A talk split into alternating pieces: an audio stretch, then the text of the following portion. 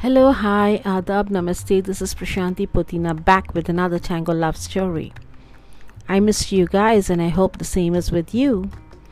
Hmm, the past 20 days had been a roller coaster ride.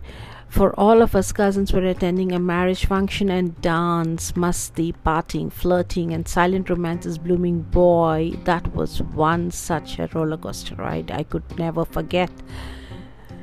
And well, as all things come to an end, we had to actually say goodbye to this beautiful Jaipur city, for we were packing with silent goodbyes in the air.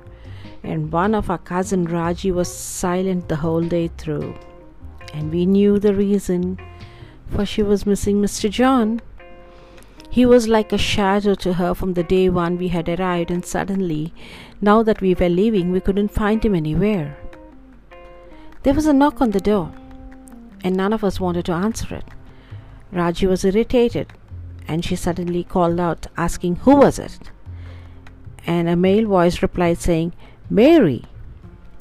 She recognized the voice, but she asked again, Mary who? Said, and she just opened the door, and there was John on his knees, with a bouquet of the most beautifulest tulips ever seen and a sparkling ring in his hand.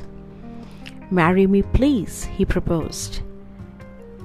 We all cheered. Oh my god, what a moment it was! Wait a minute. I'm sure you guys are asking if Raji said yes or not. Of course she said yes. मेरे भाई kyunki shadi abhi baki hai. That's all folks until we meet next time. Keep those smiles cherished. See you until another Tango Love Story. As for now, let Raji and John tango.